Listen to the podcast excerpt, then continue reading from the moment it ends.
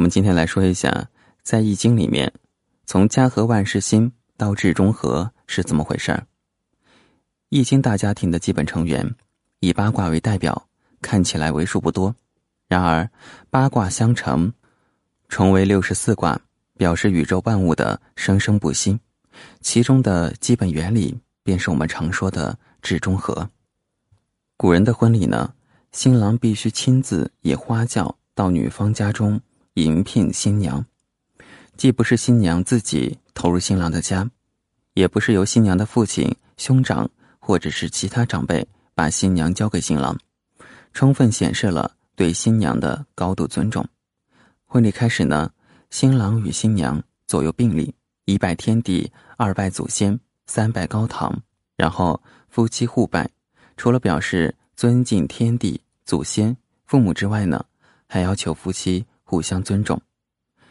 结了婚的男人应当有正当可靠的工作，好好养活自己的家。夫妻呢，不能过分的重视性爱，或者是在性爱方面无限制的享受，以致很快的力衰情竭，彼此产生厌恶感。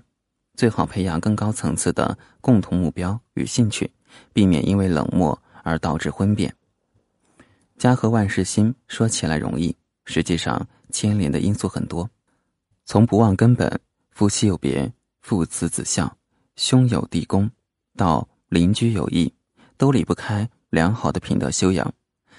人人以至中和为共同目标，在和平中求发展，才可能滋生繁衍，生生不息。现代人只谈恋爱不结婚，大腹便便犹未结婚的人士，居然上电视。而毫无羞愧的感觉，为了榨取保险金，可以谋杀妻小或者是父母。科技再发达，教育再普及，请问又有什么用呢？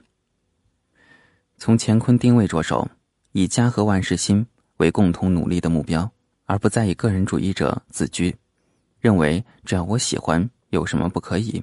然后推而广之，逐步的至中和，人类才有光明的未来。